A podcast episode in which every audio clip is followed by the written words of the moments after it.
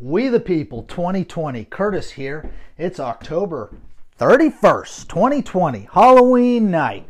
I tell you what, I don't know if you're going trick or treating or not. I'm considering going. I have black pair of boots, black pants, black long sleeve hoodie, and a mask, and a Molotov cocktail. I think I'm going to pretend I'm a Antifas and maybe light a few bonfires.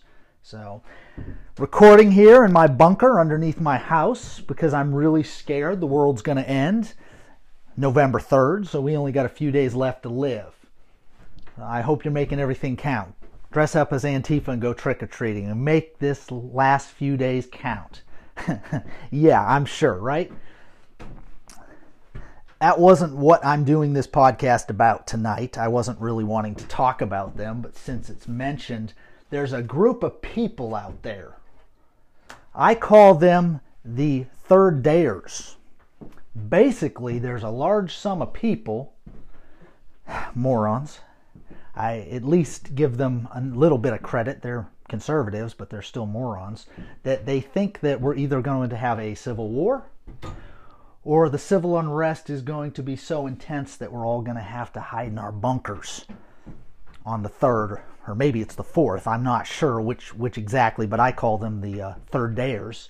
So, and if any of third dayers are listening to me, I, I want to reassure you.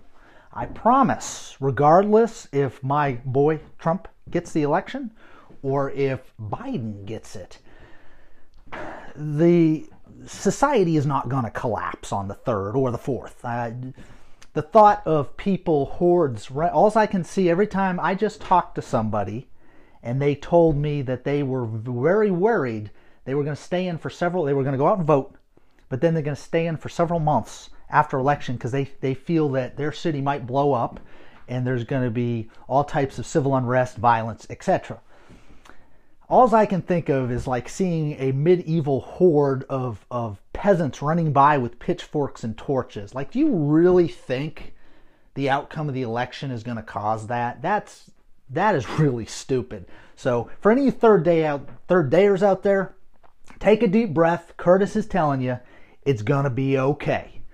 I mean, if you want to stay in for a few days after election, that's your business. But there's not going to be huge hordes of of aimless people running around, burning down houses and buildings, etc. It's not going to happen. And I'll give you a little bit of proof. One thing you need to remember is in the event of a collapse, whether it's a financial or a civil collapse, this stuff does not happen overnight.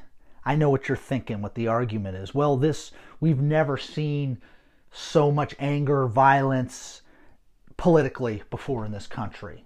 And you're right, but the deal is if it would have collapsed on the 3rd and you're scared to go out on the 3rd, then you should be have been scared to get out for the last 6 months. Maybe you have been. But I don't know about you, all the people I know for the last, well really for as long as I've been alive, going out, getting groceries, shopping, doing whatever, even in this deathly pandemic. And they've not been attacked by hordes of uh, peasants with uh, torches and pitchforks. So I wouldn't worry about that. That's not that's not going to happen. You know, they might um, have a little fun up in Portland, but they've been doing that for a while, so I wouldn't worry. Unless you live in Portland, I wouldn't worry about it. Take it easy, just whatever, vote. And the truth is, I think we're going to win. I, um, if I was a betting man, I would put my money on Trump. I think we got it. I sure hope we do. Yes, there are going to be problems. The, the fight is actually just getting started.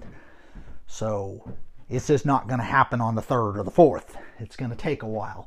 Really, we're going to have four more years of absolute uh, war with the Democrats. And um, I, I, was making the joke to somebody today. They're probably already running his impeachment papers through. You know, get it ready so when he wins, they can try to impeach him again. It honestly, it wouldn't surprise me.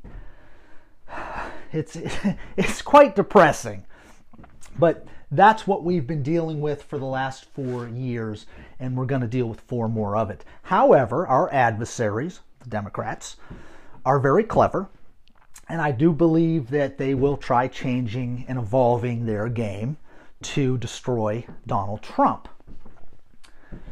If you have been following what's been going on, if you're really political, if you follow the news, you're going to know that the Democrats have a goal, and that's what they're aiming for, is their goal, which is not in our best interest.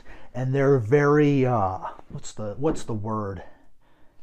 They're very, they're very dedicated to what they do. They're very formidable. That's the word I'm looking for. Our enemy is very formidable, and I do give them the devil his due. They are a worthy opponent. So, but they have a better opponent, which is the Republicans and the conservatives. Well, mainly the conservatives. And I feel that a lot of conservatives have been awakened and they're actually starting to bring the fights back to the Democrats. That's one of the reasons I'm pretty sure we got this. However, it's not what I'm here to talk about today. Just kind of a little side note. This, um, I wanted to talk about our forefathers and a little bit about the structure of this country nothing new to you constitutional scholars, but I do really enjoy talking about it because it just fits in so well with what we are as conservatives and what we believe in. Regarding my ex girlfriend, Gretchen from Michigan, I um, wanted to make a little bit of a mention about that kidnapping plot and that rubbish that happened up there. I am really, really skeptical about the. I'm, i apologize. I'm looking for my notes. there they are. I, I'm, I'm really skeptical about how real it was, what exactly the motivation was. I wouldn't be surprised if that's a false flag operation. I wouldn't be surprised if those, I think it's 14 men they're charging, actually aren't even real they are just actors in a show. That would not surprise me one bit. However, I do not have any proof or evidence of that, but I'm just throwing that out there. What is more likely, and this is what I'm suspecting, is they are real men that actually were loosely planning their attack, whatever you want to call it. And I make this, I'll state this real, real loud and clear for the record just in case any feds are listening to me. And hey, if the feds are listening, I just want to tell you, I like you guys. You ought to like me because I'm a law abiding citizen. I do not like what those guys did. And the truth being told, if I was knew them or if I was involved in any way of that, which obviously I wasn't, I live here in Virginia, I would have turned them in. I would have done more than turn them in. I'd have been, hey guys, we're not doing this. This is not legal. It's not right. It will not work and that would have been the end of it. Well, unless they shot me. But the thing is, you've got to remember, and the, the, same with the what I was talking about a little bit earlier about the hordes of people running around. We're not there yet. You, this country has not fallen that we need to go do vigilante justice. That's scary. And the truth being told with these guys, I don't know their total plans, but I heard something about they had some explosives and they were going to blow some bridges up. I assume they were going to blow bridges up that would have been where backup would have come. That's, you know, a military tactic, which works great in wars, but being we're not in a physical war, you'd have probably killed civilians. And the thought of civilians being killed because these guys and their governor makes me a little bit sick. Yes, she is a traitor to this country and she needs to be removed from office, and so does my darling governor, Northam, and they do need to be held for treason. However, when I say that, I am not law enforcement. I don't work with the FBI. I don't work with the state police. It is not my job, nor was it those fellas, to remove her from office, and especially in the tactics they were trying to use. So, that being said, I'm very glad they were caught. And they, I, from what I understand, they're charging them with terrorism, which is perfectly fine with me. But I think they were absolute idiots. I do not think that their plan would have went through. For one, one of their own ranks was turned FBI informant. And from what I read, on top of that, I think they put like a uh, an ad out or something, or put a notice out on Facebook that they were looking for people for this. That's about the stupidest thing I ever heard. You're going to do a covert, highly illegal, highly dangerous operation, and you're going to recruit your people off the internet. Wow, that's really intelligent. So I think that the Democrats are using it to totally excuse me, this corona is killing me. They're they're using it to totally disclaim the uh, the right, make us look like a bunch of madmen terrorists. And I mean, it, and it does look that way. But the thing is, those guys are just a fringe group, and they were idiots. They wouldn't have succeeded. They probably would have killed and, or injured a few innocent people, but I doubt they would have got the governor. And I de- and I know for a fact they wouldn't have stood up against the the local police, let alone the federal authorities that would have come after those fools. And that's another huge reason I don't like what they did is it makes guys like me and my people look really bad. Oh, you own guns, you train with rifles, you carry a pistol, you're just like the and you call her a traitor, you're just like those crazies. You're a terrorist. No, I'm not a terrorist either. They were and that's one of the reasons why I say I have my suspicions about the authenticity of um, actually them being real, but that's total conspiracy theory. The men deserve to go to jail, that is no doubt. So, just a little food for thought for you right there. Get that off my chest. And every time I see that woman's face, man, I tell you what, she makes me happy. My my little Gretchen. Man, she's cute.